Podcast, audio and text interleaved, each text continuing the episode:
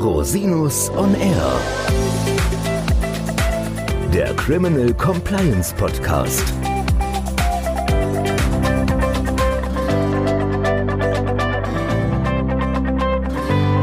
Herzlich willkommen zum Criminal Compliance Podcast. Schön, dass Sie wieder eingeschaltet haben.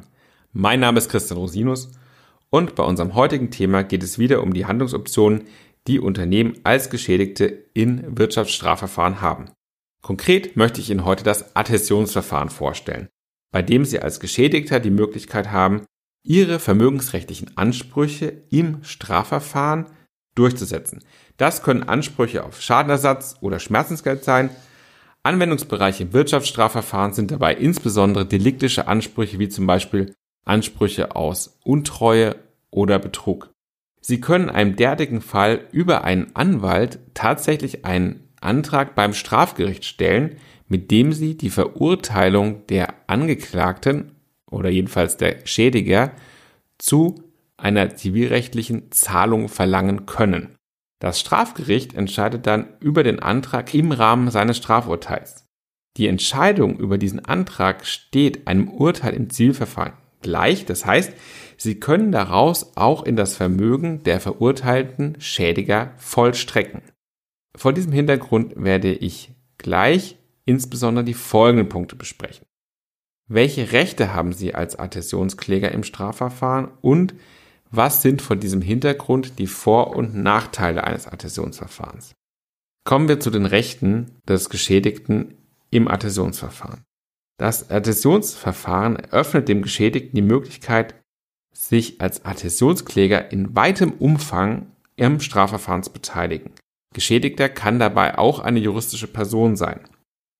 Die Stellung des Adhäsionsklägers ist dabei stärker als die eines Zeugen oder normalen Geschädigten, aber schwächer als die eines Nebenklägers. Zum Nebenkläger können Sie sich gerne die Folge Nummer 20 dieses Podcasts anhören. Allerdings begründet das Adhäsionsverfahren einige wichtige Verfahrensrechte. Zunächst steht dem Adhäsionskläger ein ununterbrochenes Teilnahmerecht an der Hauptverhandlung zu.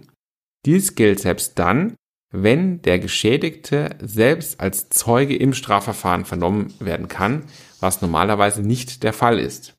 Ferner kann auch durch einen Rechtsanwalt Akteneinsicht beantragt werden als Verletzter. Dabei gelten die allgemeinen Grundsätze, dass ein Geschädigter ein berechtigtes Interesse an der Akteneinsicht hat oder haben kann. Weiterhin besteht im Rahmen der Hauptverhandlung ein Anhörungsrecht und man kann Beweisanträge stellen sowie sogar einen Schlussvortrag halten. Tatsächlich besteht auch die Möglichkeit, das Gericht wegen Besorgnis der Befangenheit abzulehnen. Und man kann tatsächlich ebenso wie im Zivilprozess einen Antrag auf Prozesskostenhilfe stellen. Das wird in der Regel natürlich für Unternehmen nicht in Betracht kommen. Anders als der Nebenkläger kann der Attestionskläger jedoch kein Rechtsmittel gegen ein Urteil des Strafgerichts einlegen. Was sind nun vor diesem Hintergrund die Vor- und Nachteile eines Attestionsverfahrens? Das Attestionsverfahren kann für Sie als Geschädigter einer Straftat einen einfachen und kostengünstigen Weg darstellen, zivilrechtliche Ansprüche geltend zu machen. Wir haben es gerade gesehen. Sie haben ein Beweisantragsrecht und ein Teilnahmerecht in der Hauptverhandlung. Im Strafverfahren gilt der sogenannte Amtsermittlungsgrundsatz. Anders als im Zivilprozess, wo Sie Ihren Anspruch darlegen und beweisen müssen, hat das Strafgericht die Aufgabe, den Sachverhalt umfassend aufzuklären.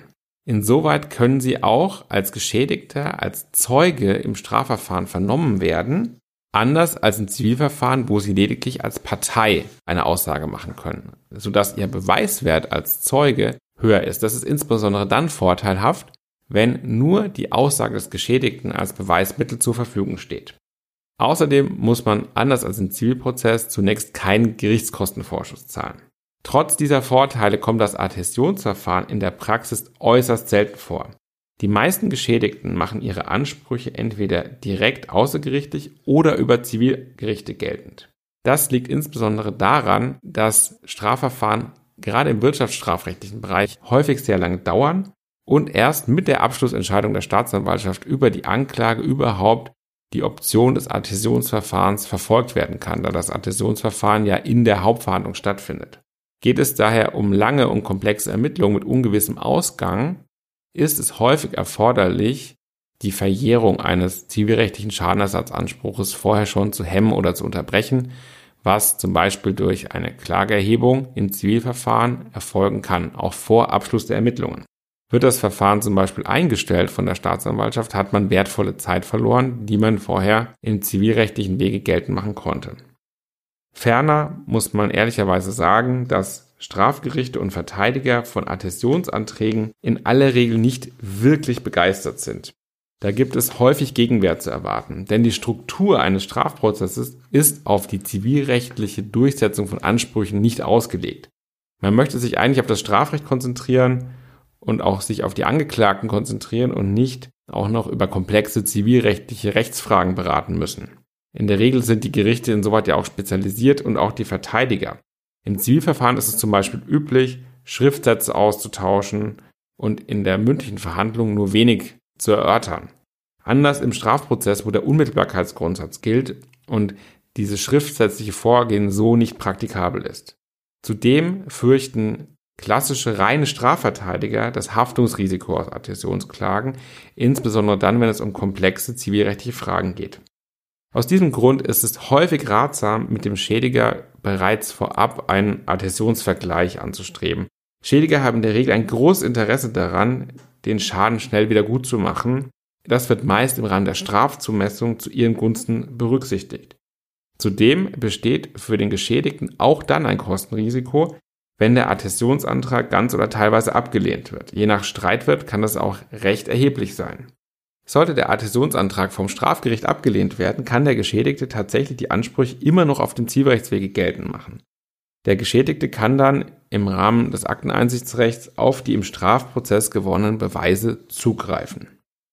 Last but not least, was kostet so ein Attestationsverfahren? Da fallen zunächst mal Gerichtskosten und Anwaltskosten an. Das orientiert sich zum einen am Streitwert, zum anderen häufig daran, ob Anwälte auf Stundenhonorarbasis arbeiten oder wie hoch sozusagen die gesetzlichen Gebühren im Hinblick auf den Streitwert wären.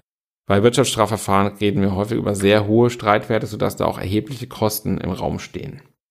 Falls der Angeklagte verurteilt wird, können Sie, sofern da eine entsprechende Liquidität vorliegt, natürlich die Kosten vom Angeklagten erstattet bekommen. Umgekehrt entstehen natürlich auch Erstattungsansprüche, wenn der Antrag abgelehnt wird. Vor diesem Hintergrund sollten Sie sich als Geschädigter gut überlegen, ob Sie ein Adhäsionsverfahren anstreben oder nicht Jedenfalls ist es wichtig, die Option zu kennen und sich zu überlegen, wenn man strategisch Schadenersatzansprüche im Rahmen von Vorwürfen von Wirtschaftsstraftaten geltend machen möchte. Falls Sie hierzu Fragen haben, können Sie mich jederzeit gerne unter info at rosinus-on-r.com erreichen. Herzlichen Dank, dass Sie sich wieder die Zeit genommen haben, diesen Podcast zu hören. Bis zum nächsten Mal. Ich freue mich auf Sie.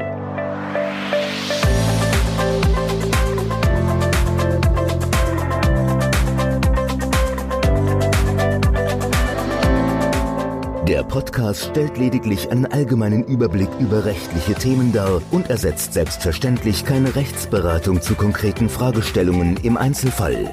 Bei Fragen wenden Sie sich an Rechtsanwältinnen und Rechtsanwälte Ihres Vertrauens, natürlich auch gerne an uns. www.rosinus-on-r.com oder unter www.rosinus-partner.com.